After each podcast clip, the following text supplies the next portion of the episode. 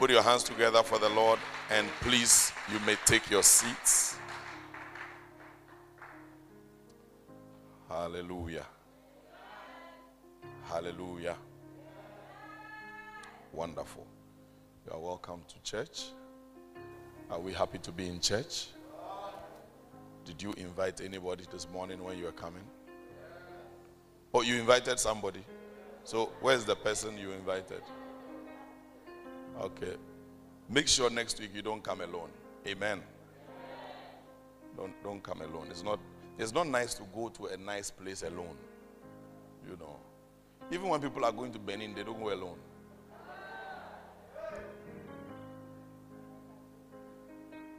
Eh, when they are doing the Benin Aquintio, they don't go alone. How is it that you are coming to church and you want to come alone?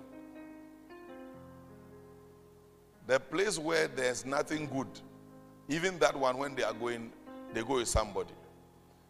When you are in the world, or as you are trying to leave the world, when you are going for your parties, do you go alone? Yeah. The party no they be if you are alone. You have to go with somebody that you can gossip with, somebody you can do concern with, somebody you can laugh with, somebody you can be comfortable with. Is that not the case? Yeah. So when you are going to church, don't go alone. You are coming here, don't come alone. Come with somebody you are comfortable with.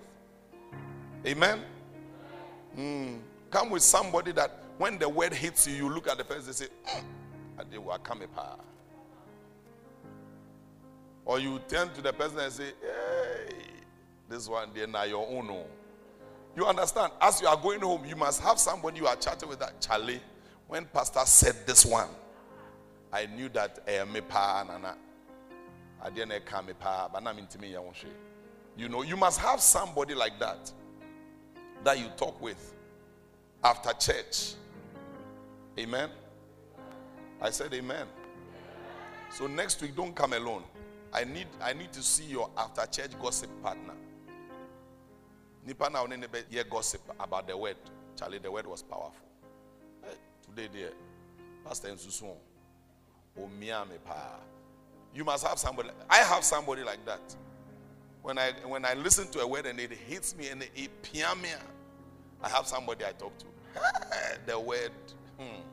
We thought we were doing it all, but the way the man is putting it, you know, there, we must start all over again because it helps you to analyze the word better.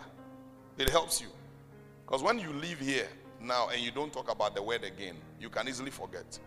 But if you have somebody with you who listen to the word with you, and then you make it a point that after the service, as we are going, we would digest the word that we heard. It makes it easier. Then somebody who understood something you didn't understand will be able to explain to you, oh, no, no, no, no, it was rather like this. Oh, okay, me too, I understood it like this. Then it makes it, it makes it stronger. It drums the word in better. But if you take you, you take the word alone, you take the word alone, then you go and sit in your car and you are going. By the time you cross over here, you go and sit somewhere, have your Sunday afternoon um, um, you know, Sunday afternoon, uh, face the wall, no, then you have forgotten the word. By Monday, you are insulting the drivers in traffic. Are we in church? I'm just advising you how I do it so that I maintain my spirituality, maintain my holiness. Are you understanding me? I, I hope you understand what I'm saying. And then sometimes the person you will bring will hear a word that will make the person decide that no, this lady, I have to marry her. Hello? I've, I've started preaching. Oh. I've started preaching. You know, by the time you realize you've invited somebody who doesn't even know what to do with his life, doesn't know, then the person hears a word as he's sitting by you says, Ah, if this lady brought me to a place like this to hear this word, she must be a good person. I have to decide quickly. Obeshana. Yeah, yeah. Here comes the bride. Hello? So I need people to start thinking, stop thinking even about the church. Be selfish for yourself. I am bringing this person because I need somebody I can discuss the word of God with. I need somebody who can hold me accountable sometimes and say that, ah, and pastor preach it that word. We were there together when we heard this word. So why are you behaving this way? You need somebody who will hold you accountable. And I, I have somebody who holds me accountable. Hello? The first time I found um, the person I wanted to marry, the first place I took her was the church. The first outing I ever did with my girlfriend at the time was to a church program. So if a man wants to marry you, and the first outing, he wants to take you to signature.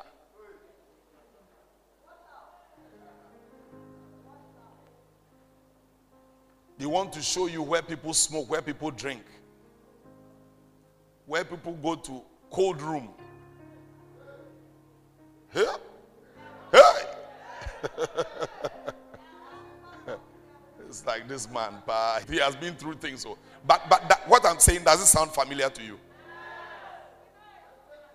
Oh, oh, oh, do, do you know somebody who has been there before? No, not you. I know that you, you won't go there. But do you know somebody who knows somebody who has been to that place before? Ah, okay. It's, it's first person singular.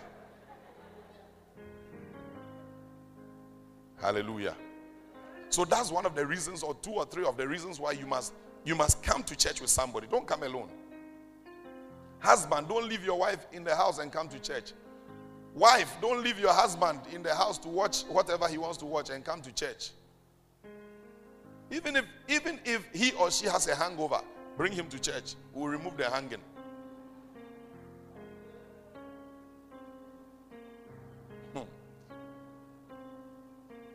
I've not opened the Bible, but I'm preaching. Uh, uh, I'm preaching. I need, I need, I need people to stop thinking about the church and think about themselves. Stop thinking about the building. Stop thinking about the place. Think about yourself. One of the reasons why I I used to take my girlfriend to church was so that the man of God, by the word of God, would speak something that would help her to help me. It was usually a selfish decision. And I still do it. Because it's not everything you can say yourself. But when the word of God says it, the word has said it. As we are going home, and then the thing begins to manifest, I'll just put the message on. Are you understanding me? I'll just put the message on and try and get to the place where the things were said. Then I'll, I'll slow it down on that side. I'll play, then I'll rewind. I'll play it. I'll rewind. I say, hey, this word is nice. Oh. Then I'll rewind. I'll rewind. By the fifth time, the person has received the message. Next time, no. On yes, and your money. So, most of the time, don't think about other people. Think about yourself. I need somebody who would hold me accountable. So, that as a husband, if I bring my wife to church and then I hear that husbands do this, do this, do this. Christian men, don't do this, don't do this, don't do this. When we get home and I'm manifesting, there's somebody who will say that, oh, I thought the Bible said this. Oh. I'm not saying it, but I, I thought the Bible said this. Let's read it together. Or just play Facebook Live. The message that was preached. Just play it, put it in the house, let it be playing. Like the way you used to do Ekutia in the compound house that you used to live in. And Opanamu de Nyuma to so. Eh, do you remember? all right.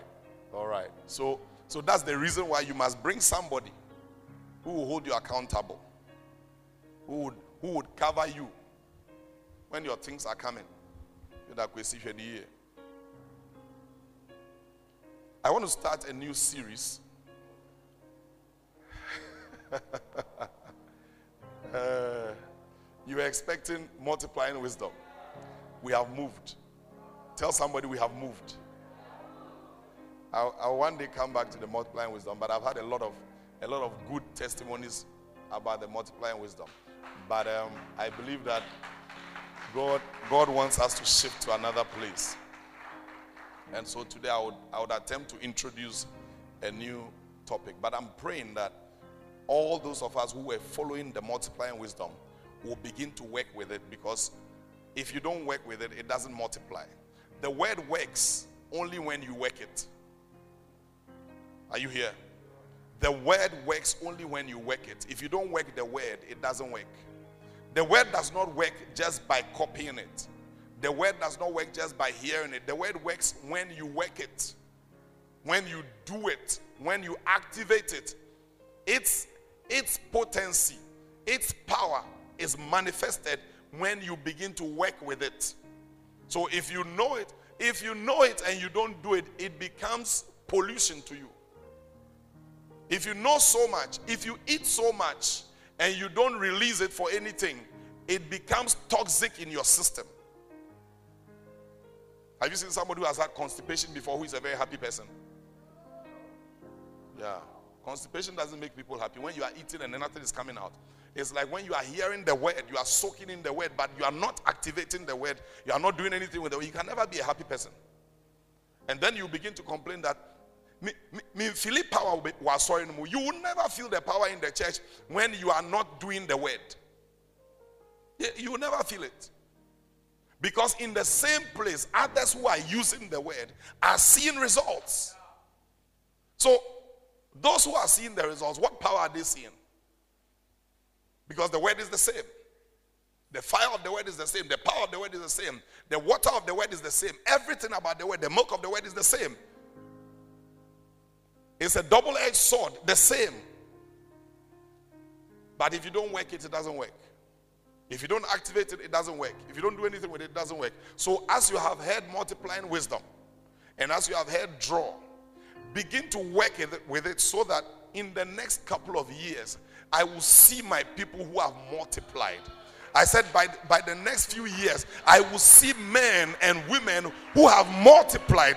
They have multiplied their education, they have multiplied their business, they have multiplied their finances, they have multiplied their grace, they have multiplied their gift, they have multiplied their talent. I pray that God will cause you to multiply in the name of Jesus. But this time, I want to move to another area. I want to start talking about the series or the title, The Storm is Over. The storm is over. The storm is over. The storm is over. The storm is over. The storm is over. The storm is over. The storm is over. I believe that the Lord wants us to start talking about this one and um, start teaching people on what to do when the storm is over, or how to operate after the storm, or what happens after the storm. And I'm going to take my time in a couple of weeks to talk about this series. I have, I have, I have got a few things to say on that, and I believe God will give us revelation, wisdom, understanding to be able to dissect it properly. But the storm is over. And I'm not talking about COVID 19, even though we are, we are talking in the season of COVID 19. But a lot of things would apply to COVID. But it's not only COVID we are talking about. We are talking about the fact that the storm is over. The storm is over. The storm is over. I pray that the storms in your life will be over in the name of Jesus. I pray that the financial storms in your life will be over. The, the, the, the, the marital storms in your life will be over the business storms in your life will be over. The ministerial storms in your life will be over. Every kind of storm in your life that keeps worrying you, it will be over in the name of Jesus. I pray and I speak over your life that every storm that has been shaking your family, shaking your business, shaking your ministry, shaking your children, shaking your everything, may that storm pass and may it be over in the name of Jesus. You are in a period of a storm, stormy relationship, stormy marriage, stormy business, stormy, stormy, stormy. Everything is very stormy and it's shifting and it's moving. I pray that the Lord will cause the storm to be over in the name of Jesus. Amen. All right, so I'll be talking about the storm is over. But the title for today is God can. God can. God can. So I'll be talking about the storm is over for a few weeks. And today I'm talking about God can. And I'll start from the book of Nehemiah. The book of Nehemiah, chapter 1. This man, Nehemiah, is the third and final leader to have returned the Israelites from their Babylonian exile and their destruction. And he was given a report of broken walls. So somebody, some people brought report to, to, to, to Nehemiah of some broken walls and devastation of Jerusalem. And this broke his heart. And so he decided to return and rebuild. So after the storm, after the storm, after the kidnapping, after the problems, after the breaking of the walls, after the attacks by the Babylonian soldiers, after everything that happened, Nehemiah had to return to rebuild. And the Bible says that the wall that Nehemiah returned to build, he built this wall in 52 days. And it's quite, um, um, a, quite a record to have built that wall in 52 days. I just want to start talking about some of the things that Jeremiah had to do to be able to accomplish that great feat in 52 days. The things that he had to do to be able to rebuild, to be able to rebuild, restore, revive, restart. Because all of us have places that we must rebuild. All of us have places where we must restore. All of us, all of us have places where we must restart. All of us have places where we must revive. Hallelujah. So I want to talk to you about how to do these things and how we can do this, and the fact that God can. Wherever you find yourself, I am here to announce to you that God can help you to rebuild. God can do it. God can do it. As to, God, as to whether God will do it is another thing, but God can do it. God can do it. If it is your marriage, God can do it. If it is your business, God can do it. If it is your finances, God can do it. If it is your spiritual life, which is a major issue for me, God can do it. People started being very spiritual, and then a storm hit them. And after the storm, they lost everything spiritual. They lost their prayer life. They lost their fasting life. They lost everything spiritual about their life. I came to tell you that God can rebuild it again. You set up your business, the storm came, shook it, and brought it down. Now you don't have a business, you don't have employees, you don't have an income. I came to tell you that God can again. God can again. The same God who built it the first time is the same God who can help you again. If you believe it, say, I believe.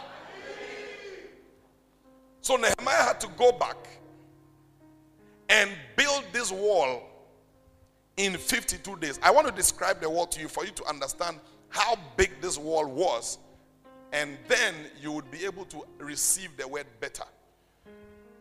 The wall, the, the, the, I did my research, says it's about 4,000 4, meters long. So the wall is about two and a half miles. Two and a half miles. Let's say from here to School Junction. Is that? Yeah? Two and a half miles that way, or even longer. Because this one is about one mile. So you are doing two and a half miles. That's the length of the wall that he built. And then it's 12 meters high, about 40 feet. So it's from here to, let's say, Koanaso, two and a half miles. And then the height, 40 feet. This is about maybe 12. So this pillar times three. That's the height of the wall. So he is building a wall that is about three times this height. And then the length is up to a firewall somewhere there. And then the width, the width is about eight feet. Are you seeing the picture? So the width of the wall is about from this corner to maybe here. That's how wide the wall is. So the wall is from this corner to this place.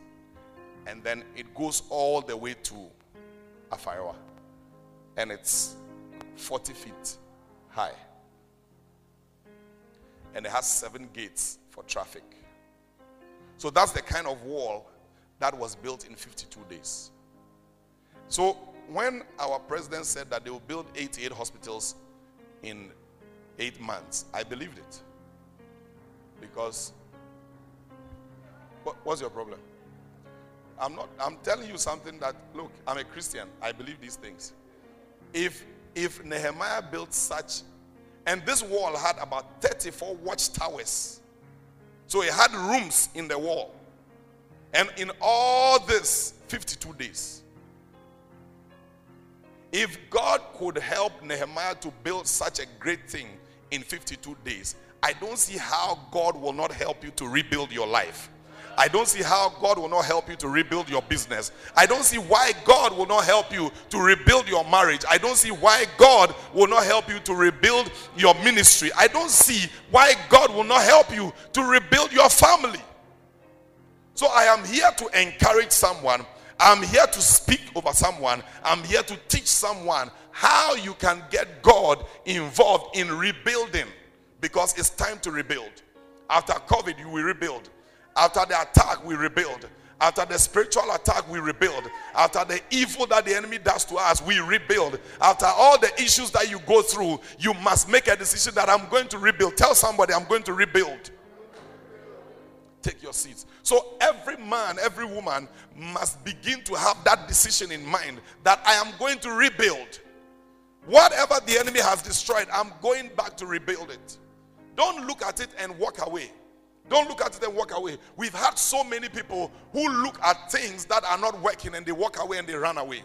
They look at the thing, this thing is going to be difficult. They run away. It's going to be difficult. They walk away. I came to tell you that stop running away, stop walking away, stop deserting the things that God has given you. Start fighting for the things that God has given you. Start rebuilding the things that God has given you. And I'm telling you that God can help you to rebuild. And God expects you to rebuild it. God expects you. So people came back to tell Nehemiah, we have been to the place, the thing is run down, the, the walls are broken, there's desolation, the place is, is, deserted. Nehemiah got heartbroken. I just enjoyed this message. Nehemiah 1 1. Let me start.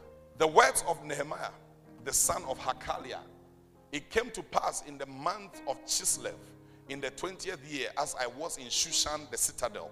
Continue that Hanani, one of my brethren, came with men from Judah.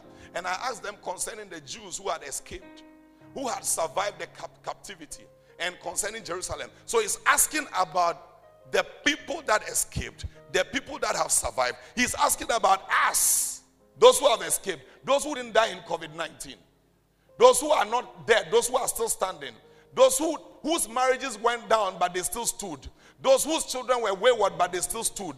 Those whose businesses were, were, were shaken, but they still stood. Those whose things were not working, but they still stood and were still walking. He says that Hanani, one of the brethren, came with men from Judah and asked them concerning the Jews who had escaped. I asked them about people who had survived the captivity and concerning Jerusalem. What I have seen is that sometimes when people leave, they don't look back wishing good for the thing they have left. Go to verse 3. and they said to me, The survivors who are left from the captivity in the province are there in great distress and reproach. Great distress. After the storm, this is what we see. After the storm, we see great distress and reproach. Great distress and reproach. After the storm of the marriage, you see distress and reproach.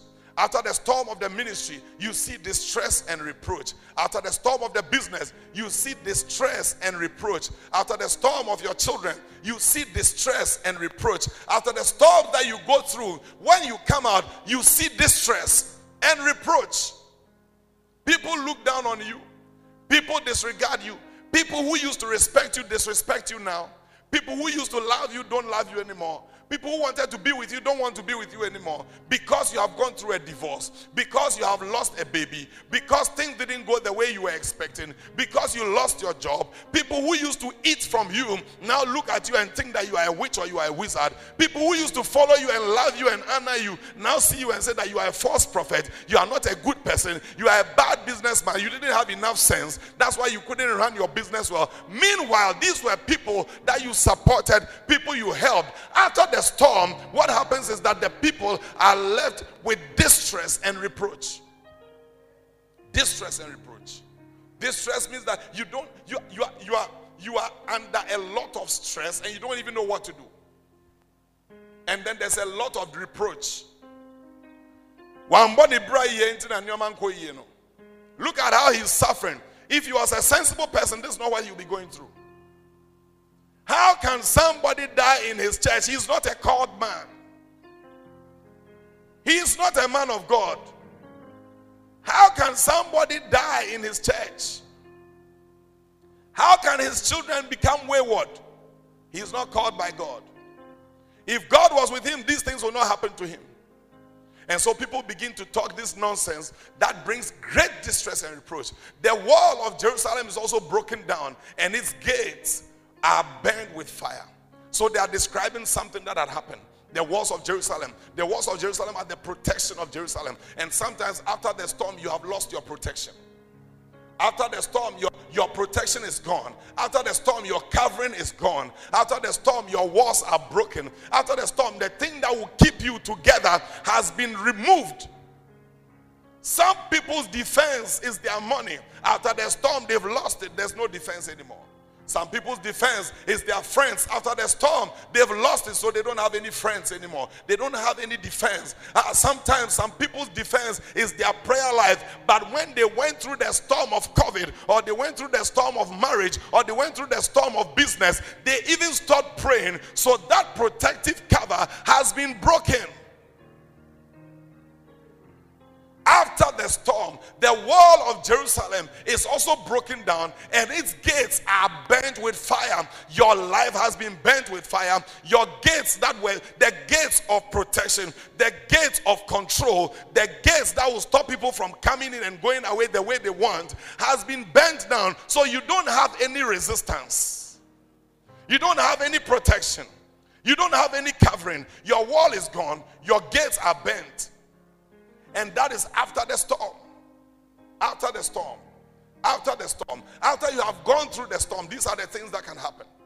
And I've met many people who tell me their story of what happened and how they went through this and how they went through that and how they were here and things didn't go well and their business went down. How they were here, things didn't go well and their marriage went down. How they were here, things didn't go well and their structure went down. How they were here, they had plans, they had a business, they had structure, they had taxes that was working to bring them money to build their business. Then one storm drove past and everything went down their transport business went down, their car business went down, any money that they were expecting to build their project went down, and now they are left without walls and they are left without gates after the storm.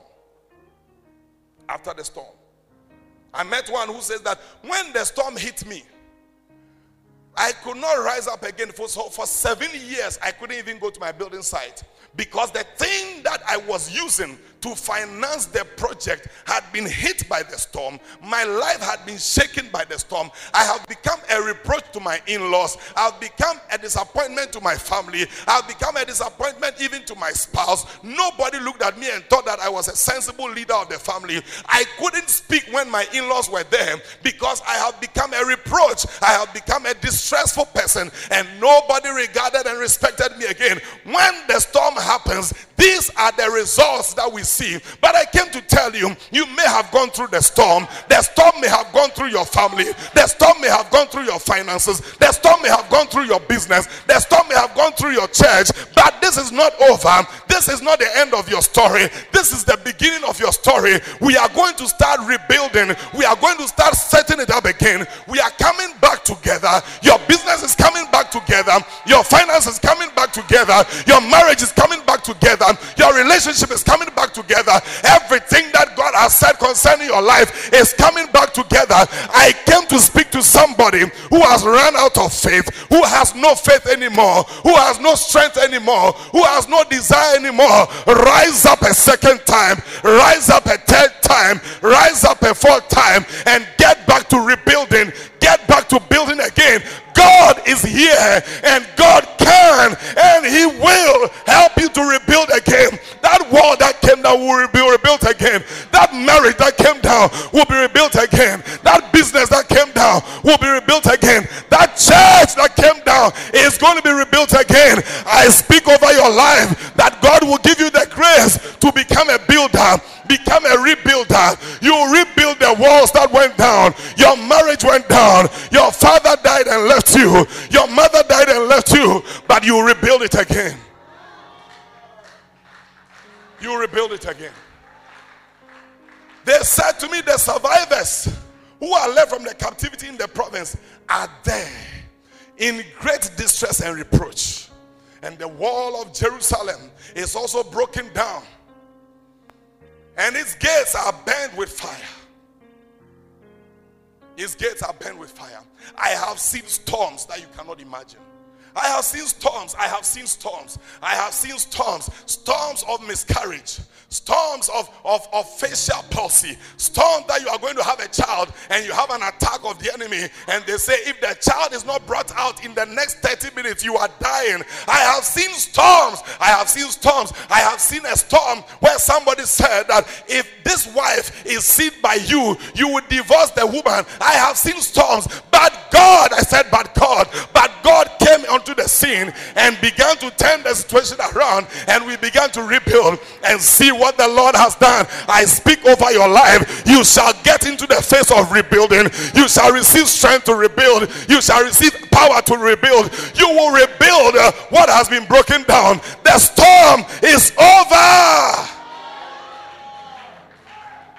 You may take your seats. The wall of Jerusalem is broken down and its gates are burnt with fire because of the storm. Because of the storm. Because of the storm. Because of the attack, the Babylonian attack, the evil attack, the wicked attack, the attack of the evil one, the enemy. The enemy came to steal, to kill, and to destroy. Any enemy that comes into your life is for killing, is for stealing, is for destruction. But I have come that you might have life and have it more abundantly. I have come that you will rebuild. I have come that you will gain strength. I have come that you will recharge. I have come that you will revive. I have come that you will refire. I have come that you restart. I have come that you will start running again. Give me verse 4. So, this was Nehemiah's response to the story. So it was when I heard these words that I sat down and wept. I sat down. I wept. I sat down and wept and mourned for many days. I sat down I wept. I mourned for many days.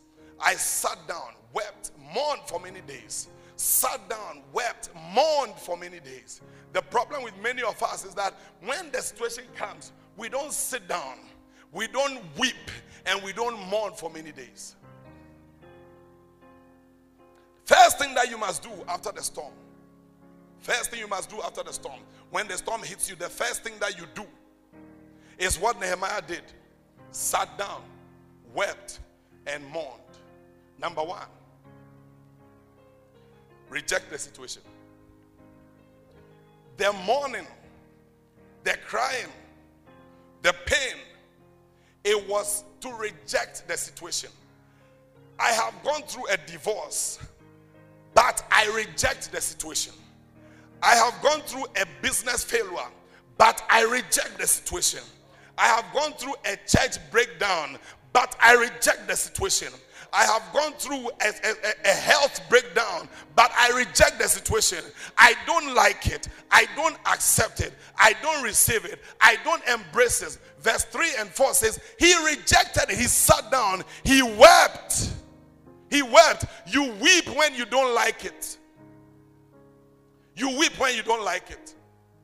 But most of us, we say that we will adjust to the situation. We will adjust to the situation. We will take it like that.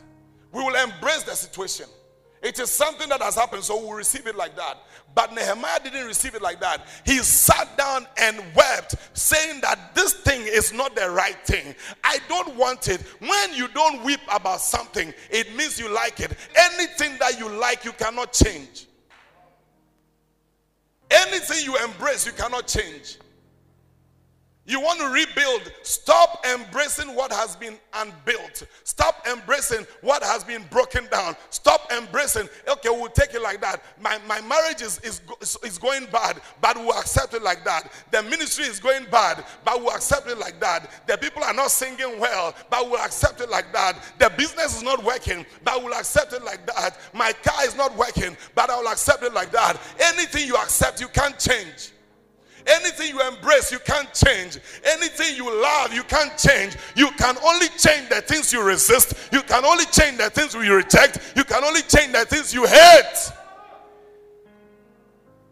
So the first thing he did was that he sat down and wept and mourned for many days. I don't want this. Lord, this is not the thing that you called me to. This is not how Jerusalem used to be. This is not how my marriage used to be. This is not how my wife used to be. This is not how my children used to be. This is not how my ministry used to be. This is not how things used to be. My finances didn't used to be like that. My job was not like this. Something has gone wrong. My spirituality was not like this.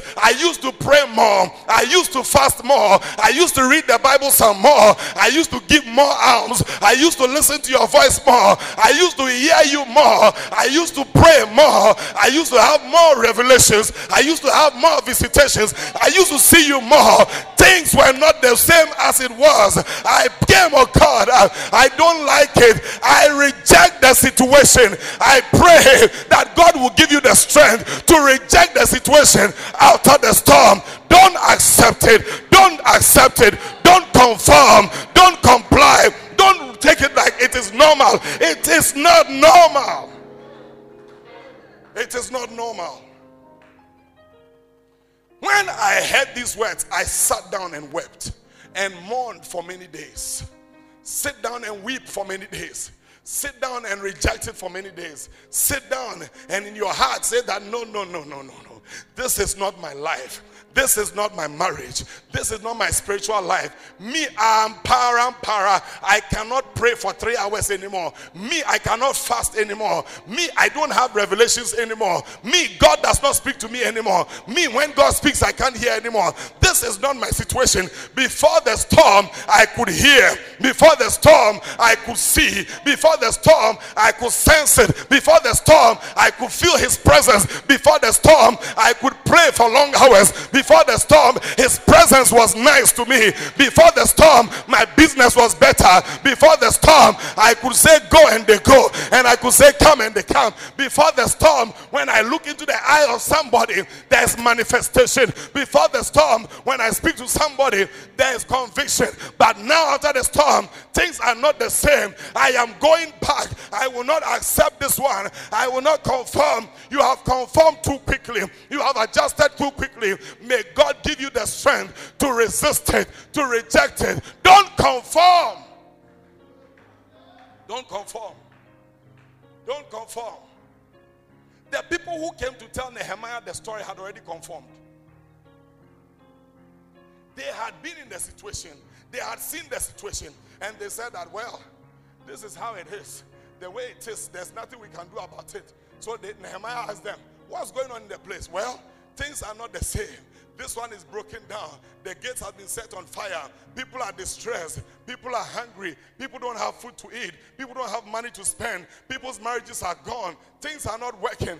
But we have accepted it like that. If you are reporting it to somebody the way they reported it, it's a sign that I have adjusted, I have accepted it. I want to take it like that. When somebody says, How are you? Your response tells me that you have conformed, you have reacted, you have adjusted, you have received it like that. How are you? I am fine. Meanwhile, you have not paid your rent. Meanwhile, your children are wayward. You cannot be fine. Immediately you say you are fine, you have conformed. You have conformed. And many of us have conformed too quickly. We have conformed. We have accepted it that is the norm. This is how we will be. My father never built, so if I cannot build, it's okay. This is how it will be.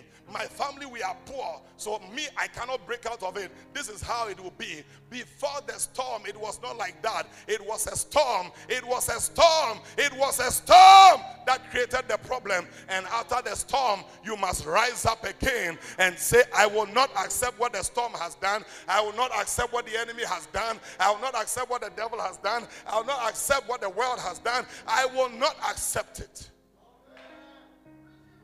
So the Bible says that he sat down and wept.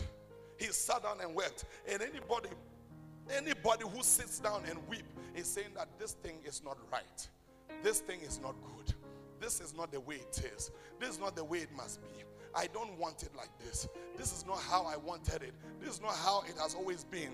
God, you are with me better than this. God, you used to listen to me better than this. God, you used to hear my prayer mostly than this. God, you used to touch me more than this. God, you used me in a better way than this. God, you read to me in a better way than this. My business was doing better than this. My marriage was doing better than this. My children were doing better in school than this. Everything about me was better than this. I will not accept this change. The storm has messed me up, but the storm is over now. I cannot allow what the storm has done to become the normal. I resist it. I reject it. I come against it. Your children are going wayward. I am, I am okay with it. Your business is crashing. I am okay with it. Your marriage is on rocks. I'm okay with this. Things are not going well. Your calling, even your calling, has been threatened. And the enemy says, I will not allow you to preach. I will not allow you to respond to the call of God. I will not allow you to do bus to bus evangelism. I will not allow you to preach anymore. I will not allow you to pray anymore. And man of God, you have conformed, you have accepted it because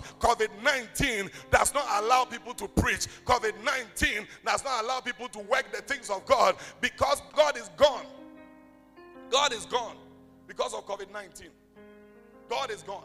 God has changed because of COVID 19. God is no more God because of COVID 19. Since when? Since when did COVID 19 become the determinant for God? We will not conform. We will not comply. We will fight against it. We would come against the status quo that they are trying to bring our way in the name of Jesus. Don't accept it. Don't conform. Don't conform. Nehemiah didn't conform. He cried. Let me show you another verse so that you see what I'm talking about. Rejected, resisted, showed dislike for the situation. First, First Samuel chapter 30, verse 3.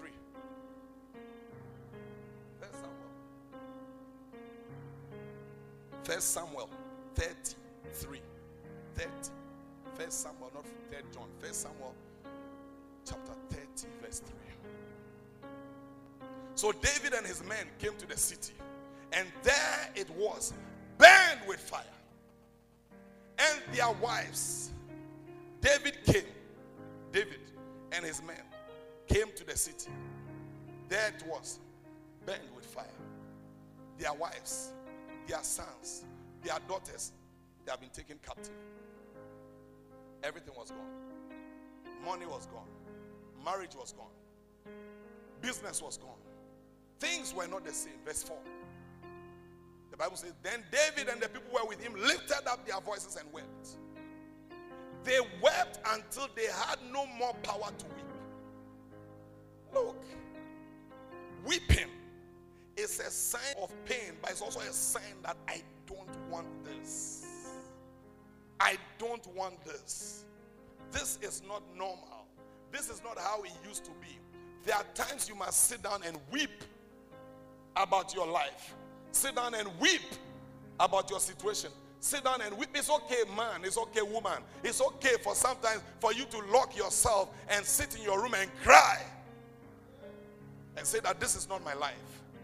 Because after you have cried and you have shed tears, some strength comes into you that you know what? I will start again. I will rise up again. I will not remain like this forever. I will not allow my children to see me die like this. I will not allow my husband or wife to see me die like this. My children cannot remember me to be a useless father. My children cannot remember me to be a useless mother. My church cannot remember me to be a useless pastor. My church cannot remember me to be a pastor without faith. My church should not remember me. So you will rise up and you say that let us rebuild again. Your members should not see you to be a failure. And you sit down and you cry. You cry for some time. After crying for some time, you get up. You cry for some time, and it's okay to cry. It's okay to be in pain. It's okay to cry out of pain. It's okay to sit in your house and cry that God, what is this? What is this? So, David and his people who were with him, they were all men. The Bible says they lifted up their voices and wept. Because when they came, their marriages were gone, wives were gone, business, family, everything was gone. Why would you not cry when things are not working for you? Why would you say that? As for me, as for me, and you are killing yourself. And, and what is happening to you is that because you don't want to cry, you also don't want to change. I, I, I, will not accept it. I, I'm not in pain. Meanwhile, you are dying. I'm not in pain. I'm not in pain. As for pain, there, me, me, me, a bema pa. Pain, there, me, so now. I'm a man. And that is what most men do. And they die before their wives. Because that's for me. Check the statistics. You see that a lot of a lot of the times the husbands die before their wives. Even when they live up to 99, they, they go before their wives. Because we the men, we bottle everything. I'm a man, I can handle it. I, I, don't have to show pain. I don't have to show weakness. I don't have to show that the thing has hurt me. I don't want to show that the thing is worrying me. I don't want to show that the thing is choking me. I don't want to show it. But our wives, they talk, they cry, they open up and shed their heart. So it is difficult for them to be carrying a lot of pain. But you, Mr. Strongman, bɛrima nso super deɛ but when you see him asleep you can see a man crying in his sleep can see how he has coiled himself like a baby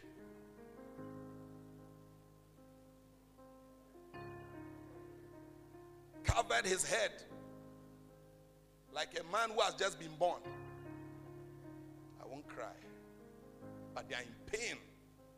So the Bible says Nehemiah cried, sat down, mourned, and cried for days. It was in resistance, in rejection. So the first thing that you do after the storm, reject the situation. Reject the situation. Resist the situation. Don't accept it. Don't conform. Some people said during the COVID, my business went down. So I don't know what I'm going to do. Don't conform. I'm speaking to you. Don't conform. After the COVID, something happened to me. Or during the COVID, something happened. Or even, even when the COVID hadn't come, something happened. My marriage was affected. My business was affected. What do I do? Well, I think that the way the system is, I'm going to find a way of conforming. You have lost it. Don't conform. Don't accept it. Don't accept it. Don't accept it. We accept things too quickly. I, I think sometimes it's laziness. We don't want to fight it. We don't want to push it. We don't want to push anything again. Eh, let's accept it like that. Let's accept it like that. I'm not that type of person. I'm not that type of person. So if you are my child, you cannot be that type of person. If you are a son, a son of a lion, or the child of a lion, it's a cub. Are you understanding me? Lions don't give birth to uh, monkeys. Lions don't give birth to rabbits.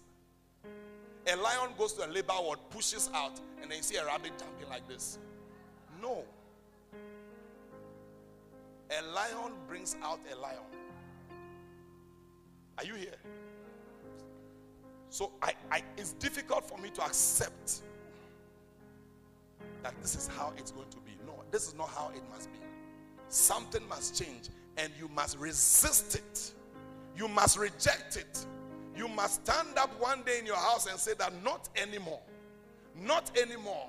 Not anymore. Not I will not accept this situation. I will not conform to this situation. I will not conform to the lack in this house. I will not conform to the confusion in this house. I will not conform to the business that has collapsed. And I will not conform to my spirituality that has gone down. Now I cannot even wake up and go to church. I can't wake up and pray. I can not I prefer doing other things to doing the things of God. Resist it. Reject it. Fight it. Number 2. Number 2. Back to Nehemiah. Verse 4. Nehemiah. Yeah. So it was when I heard these words that I sat down and wept and mourned for many days. Then, after mourning for many days, the next thing he did, I was fasting and praying before the God of heaven. Number two, rely on God. Rely on God because God can. Rely on God. Before he called anybody, before he called anybody, before he spoke to any man, before he spoke to any woman, before he spoke to the king, before he started contacting his his his connections, before he started talking to anybody, he knew one person that he had to re- respond to. He knew one person that he had to bow to. He knew one person that he had to speak to, and that person was God. So he says that I was fasting and praying before the God of heaven. Rely on God. No matter what you are supposed to be rebuilding, don't start without declaring a season of fasting and prayer. No matter what you are, you are supposed to be rebuilding, whether it is your business, it's your marriage, it's your family, whatever it is, it's a church, it's your ministry, it's your calling, it's your finances. Whatever it is that you are going to start rebuilding after the storm, don't start without declaring a season of prayer and fasting. Don't start without that. Don't start without that. Don't start without God because God can. God can. God can. God can. He can do it. He can do it. He has done it before. He will do it again. God can do it for you. God can do it in today. God can do it in your situation. God can do it. God can. He has done it for me.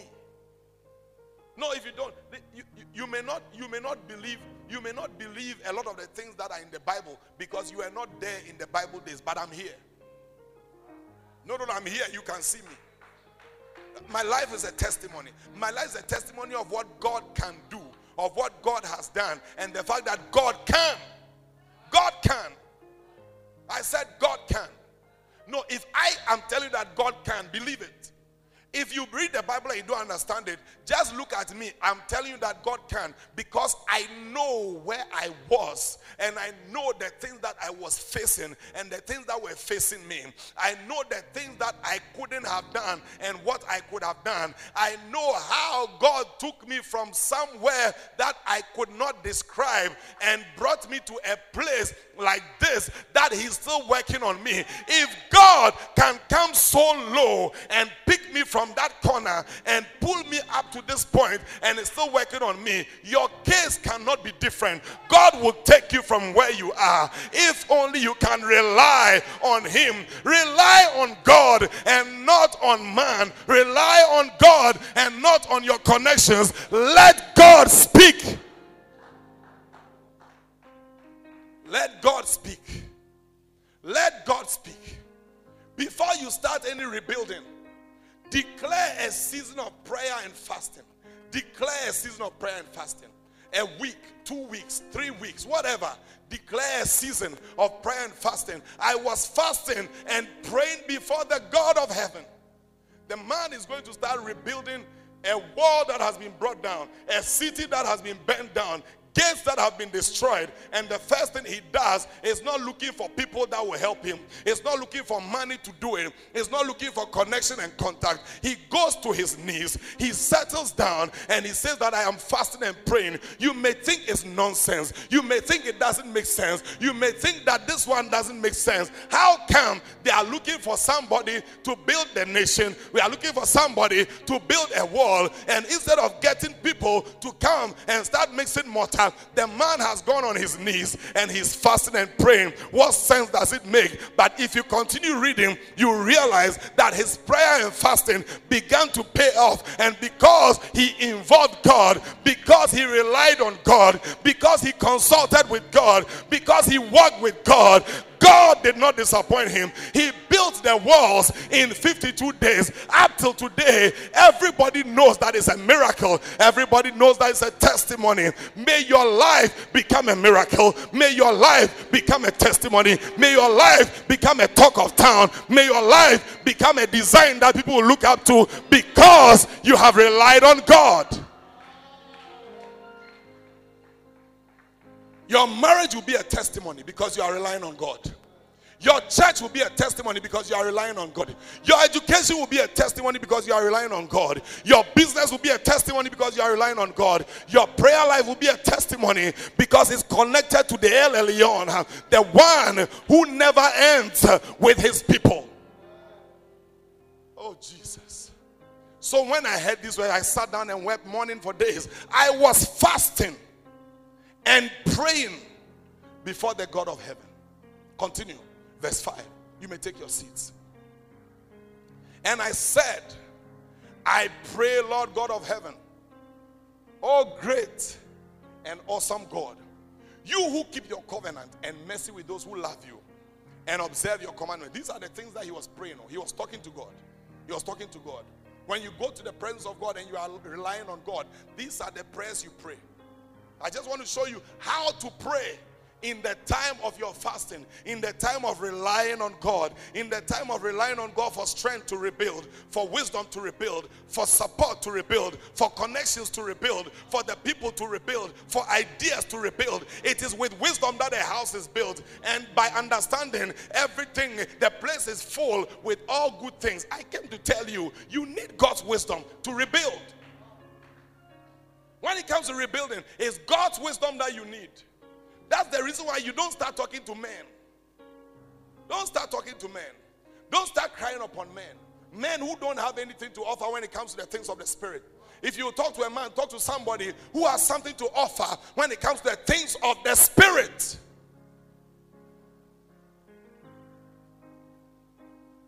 Not people who just share share points, points, points that would help you to become strong. Motivational speeches, they are not bad, they are good.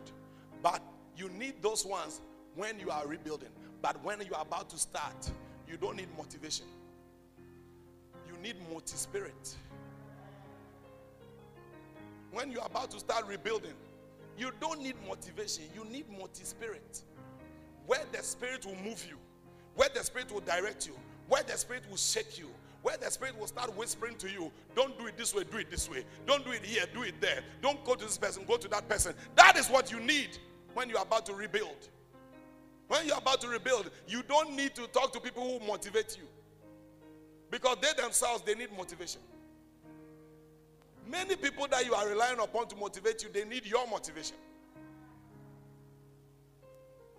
The person you are talking to about your marriage, on na warrior no so why don't you talk to the Spirit? Why don't you spend time on your knees and on your face in your room, in the church, on the altar? Father, I call upon you. I ask you for help. You are the God who answers prayer. You are the God who knows before we spoke. You are the God who knew the beginning from the end. You are the God who knew when the storm was coming. You are the God who understood the storm and the things that the storm was going to do. You are the God who must have prepared my future after the storm. I come before you. So the young man came and started praying and fasting. Verse 6. Give me verse 6 quickly. Let your ear be attentive and your eyes open that you may hear the prayer of your servant, which I pray before you now, day and night, for the children of Israel, your servants, and confess the sins of the children of Israel, which we have sinned against you. Both my father's house and I have sinned. So the man starts praying and he starts confessing his sins. When you, before you start rebuilding, you must go into a season of fasting and prayer. In the period of your fasting and your prayer, the first thing you should be praying is forgiveness. Confess your sins. Confess your sins. You may not know what you have done, but still confess anyway. The man says that, he says, and confess the sins of the children of Israel, which we have sinned against you. But there's nowhere that I see him sinning, which we have sinned. And there's a both my father's house. And I don't know whether his father was alive then, but he has put himself in it. Both my father's house and I have sinned. It's a corporate sin, it's a family sin. It's a corporate mistake. So you approach with humility by asking for forgiveness. Confess your sins for forgiveness. You may never know what you have done. You may never know what you have done. And the Bible says if you confess your sins, he's faithful and just to forgive you and to and to cleanse you from all unrighteousness. That means that yes, there are issues that we must deal with. Don't ever approach God and, and, and act as if, as for me, as for me, I'm a very, very, I'm a very pious man. I'm very holy. There's, there's none holy. No, not one. So come humbly. Father, forgive us. Forgive the church. Forgive the family. Forgive me as a head. Forgive me. Forgive me. Forgive me as the, as the director. Forgive me as the head of the business. Forgive me. Forgive me. Forgive me for mistakes that I made. Forgive me for things that I said. Forgive me for the way I reacted. Forgive me as a husband what I did. Forgive me as a father what I did. Forgive my family. Forgive me. So that's what Nehemiah was doing. He started by asking for forgiveness, confessions, forgiveness, forgiveness. Do something for me. Forgive me. Because by asking for forgiveness, you are putting yourself on course one more time. You are bringing yourself in alignment. You are bringing yourself in alignment. Some of us, we have done whatever we have to do. We have never asked for forgiveness before.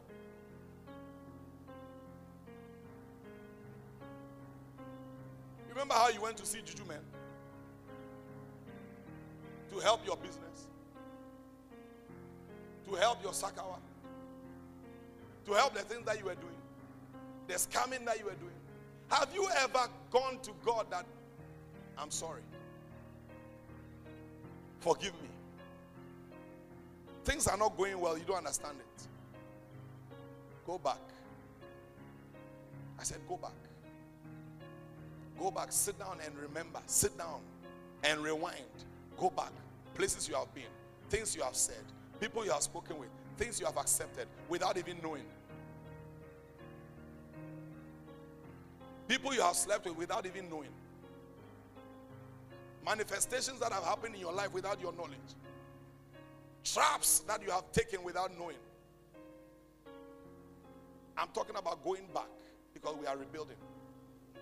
We are rebuilding after the storm. The storm is over. What next? Pray according to the word. Continue. Verse 7. Continue. Continue.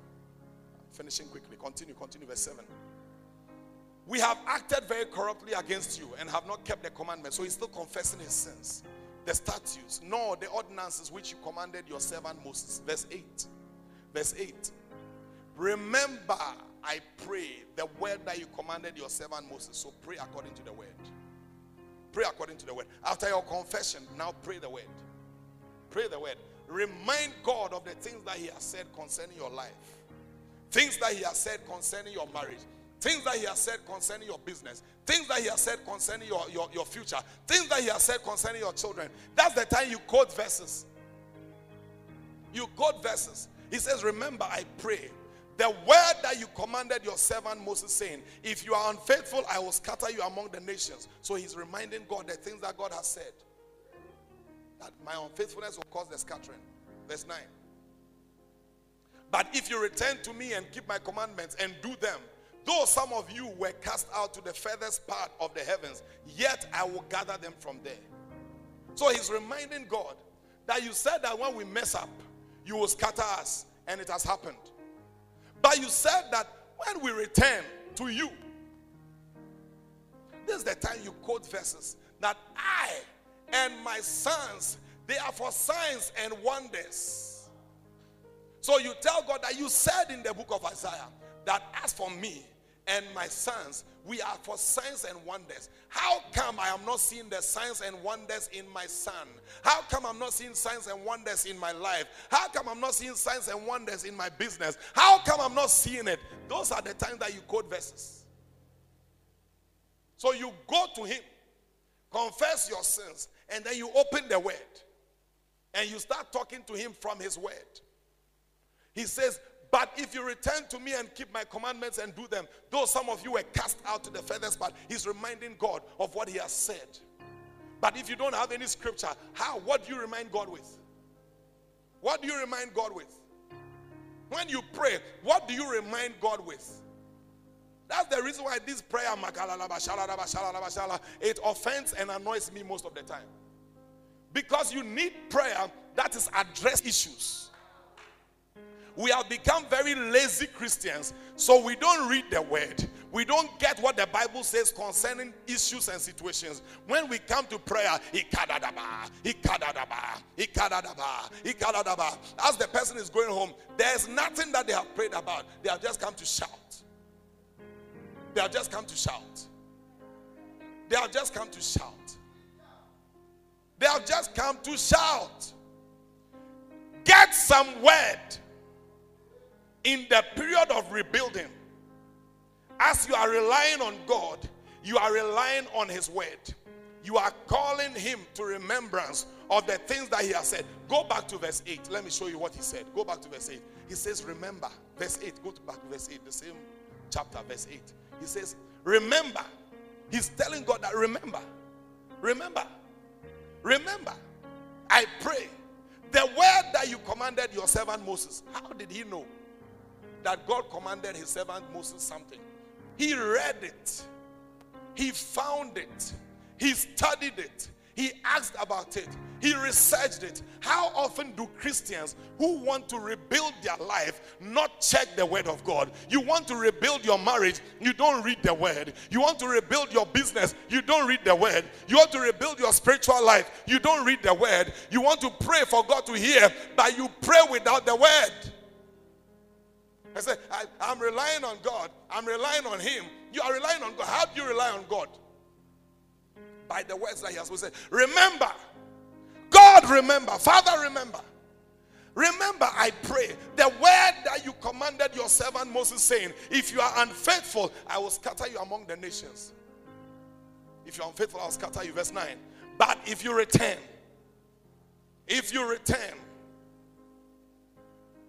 and keep my commandments and do them, Though some of you were cast out to the furthest part of the heavens, yet I will gather them from there and bring them to the place which I have chosen as a dwelling for my name.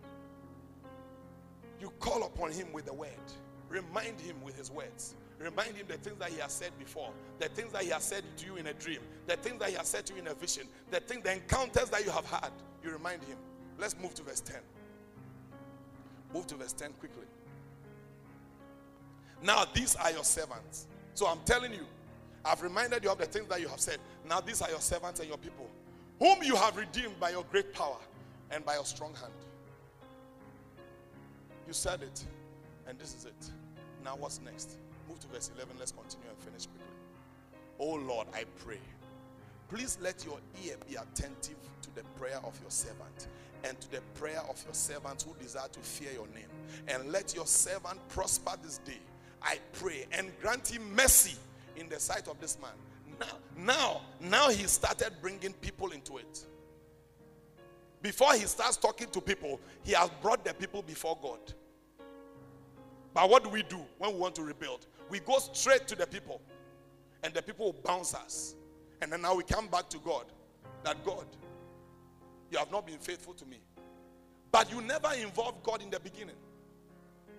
You went first to the people without allowing God to deal with them. Then, when the thing didn't work, you now come back to God. And now you are talking to God. How come? How come I'm going through what I'm going through? You are going through what you are going through because you are carrying the thing by yourself. You can never rebuild if you carry it yourself. Never. I've seen people who have tried to rebuild by their own strength. By your own strength, you cannot prevail. By your own strength, you can't prevail. That's why we call upon God. That's why we ask God. That's why we rely on God. Put God in charge. Put Him in charge. Put Him in charge. Put Him in charge. Don't take it upon yourself. Put Him in charge. Tell Him that, look, this thing is in your hands. Put Him in charge. Put Him in charge. And then finally, on that one, you ask for favor. Pray for favor. That's what that's what my daughter Lizzie was saying. That when she was leaving the house, she prayed that Father, grant me favor. Grant me favor. And let somebody help me. Grant me favor. I pray and grant him mercy in the sight of this man, for I was the king's cupbearer. So he's praying about the king that I'm going to meet this man. Grant me favor. Grant me favor. Grant me favor. Then the third, the, the last one. The last one. So the first one was what? Reject the situation. Number two, rely on God. Number three, right now is the right time. Right now is the right time. After you have rejected the situation, after you have relied on God, most of us ended there. Most of us, we ended there. We have rejected the situation, cried about it, broken down about it. Then now we give it all to God. Father, we have put it in your hands. Everything is in your hands. Everything is in your hand. We don't do anything about it again. But Nehemiah went further. He started talking about the man that he has to go and see. I pray, grant him mercy in the sight of this man, for I was the king's cupbearer. He started taking action. Right now is the right time. Start taking action. Let your servant prosper this day. That was the prayer he was praying. Let your servant prosper this day. Give me King James. Let your servant, I pray, grant him mercy in the sight of this man, for I was the king's cupbearer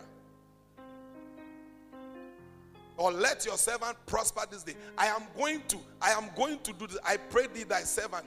I pray thee thy servant this day and grant him mercy. So he's talking about this day. I want to start now, this day. This day. Give me favor this day. Give me mercy this day. Enough of the crying. I have rejected it. Now I am relying upon you. And now I want to take the first step. Give me mercy this day. Give me favor this day. Don't give me favor in two weeks' time. Now I want to start. I want to start. The right time to start is now. When you walk out of this place, the right time to start working on your business is now. The right time to start working on your spirituality is now. The right time to start working on your family is now. The right time to start working on your marriage is now. Don't say that I want to do it next week. I want to do it in two weeks' time. I want to do it when I pass my exam. I want to do it when I do this. It is now. Now. Now. I've seen people that God has given them opportunity. And instead of taking the step now, they say, ah, I want to wait for the right time. The right time is right now. The right time is right now. The right time to say, I want to marry you is now. The right time to say, I want to buy the land is now. The right time to say, I want to start the business is now. The right time to say, I want to start an RCF in my house is now. The right time to say, I want to fast for seven days is now. The right time to say, I want to go into something is now. The right time to say, I want to marry is now. The right time to say, I want to become a billionaire is now. The right time to move is now. The right time is now. He says, This day, this day, this day, I pray thee thy servant this day. Grant him mercy. Grant him mercy. I'm going to see the king today. Grant me mercy. That's exactly what he was saying. I'm going to see the king today. Grant me mercy. After all the prayer, now I want to go. Grant me mercy as I go. Grant me mercy as I go. After all the information you have got, now you want to move. Grant me mercy as I go. Don't sit down with the information. Don't sit down with the prayer. Don't sit down after you have rejected it. Don't sit down after you have prayed about it. After you have confessed your sins. After you have put God in charge. Don't sit down. Say to yourself, I'm going now. Grant me mercy. I'm going now. Grant me favor. I'm going now. Grant me your strength. I'm going now. Help me. That's what Nehemiah did. I'm going now. I'm going now. I'm going now. Right now is the right time.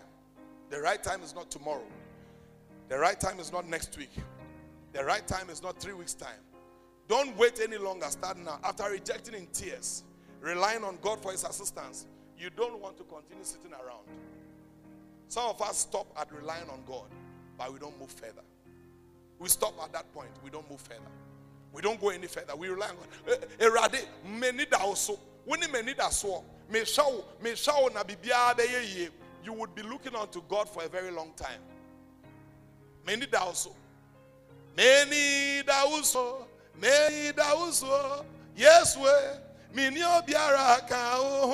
many also. Have you not seen that we're near than so nothing is moving?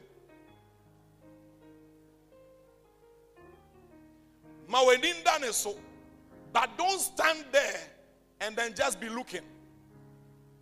Move as you are watching. Pray as you are watching. Move. But so bad move.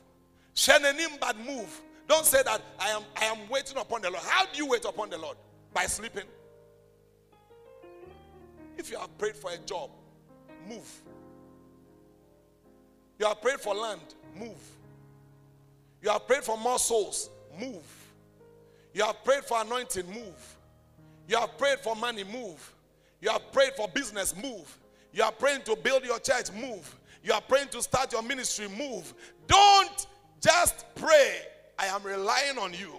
Many also. Many so. He is telling you that right time is right now. Or right now is right time.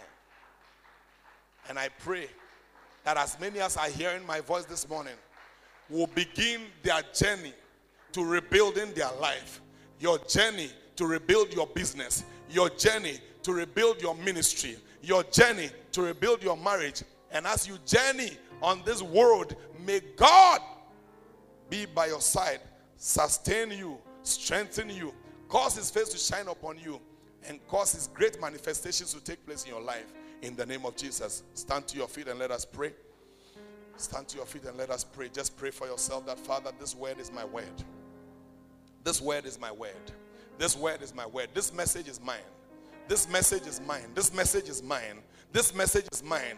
This message is mine. I have conformed for too long. I want to change now. I want to change now. I will not accept the status quo. I will not accept the way it is. I will not take it like that. I will not take it the way men say it must be. You spoke to me about something, and that is how I want to see it. My marriage must be glorious than this. My ministry must be more glorious than this. My, my, my financial life must be more glorious than this. My children must be more glorious than this. Everything around me must be better than this. Things have not gone the way I expected it to go, but I have conformed. Today I rise up in my spirit and reject it. Today I rise up in my spirit and resist it. Today I rise up in my spirit and I come against it. I have holy anger against this situation, this situation of lack, this situation of poverty, this situation of marital breakdown, this situation of distress. Hey, I want it no more. I will accept it no more. I will live with it no more. And Father, this morning I want to rely on you. This morning I want to rely on you. This morning I want to rely on you. This morning I call upon you, and as I make my next move, oh God, uh, I ask that you give me favor. I ask that you give me mercy. I ask that you favor me to men. uh, In the presence of men, give me favor. In the presence of men, give me favor. In the presence of men, give me favor. As I move to do what you have called me to do, favor me, favor me, favor me, and let it work in the name of Jesus. Kabo siada da. Thank you for listening to Pastor Emmanuel Methel. We hope you were blessed by the message. Worship with us at the Rohi Church in Community 22, Tema. Every Sunday from 7.30 to 9.30 for the Twi service and 10.30 to 12.30 for the English service. We have Bible studies from 9.45 to 10.30 a.m. Tuesday empowerment service is from 6.30 to 8 o'clock p.m. Download the Rohi Church app on Google Play and App Store for more life transforming messages. Follow Pastor Emmanuel Methel and the Rohi Church on Facebook, Instagram, and Twitter. Call us on 0204 336 002 for counseling and enquiry. Rohi Church, loving God, making disciples, and invading globally. God bless you. This message is brought to you by Hot Jobs Africa Limited, Ghana's number one HR firm. Looking for quality staff? Looking for a job? Contact us on 0204 336 009. Think HR, think Hot Jobs Africa.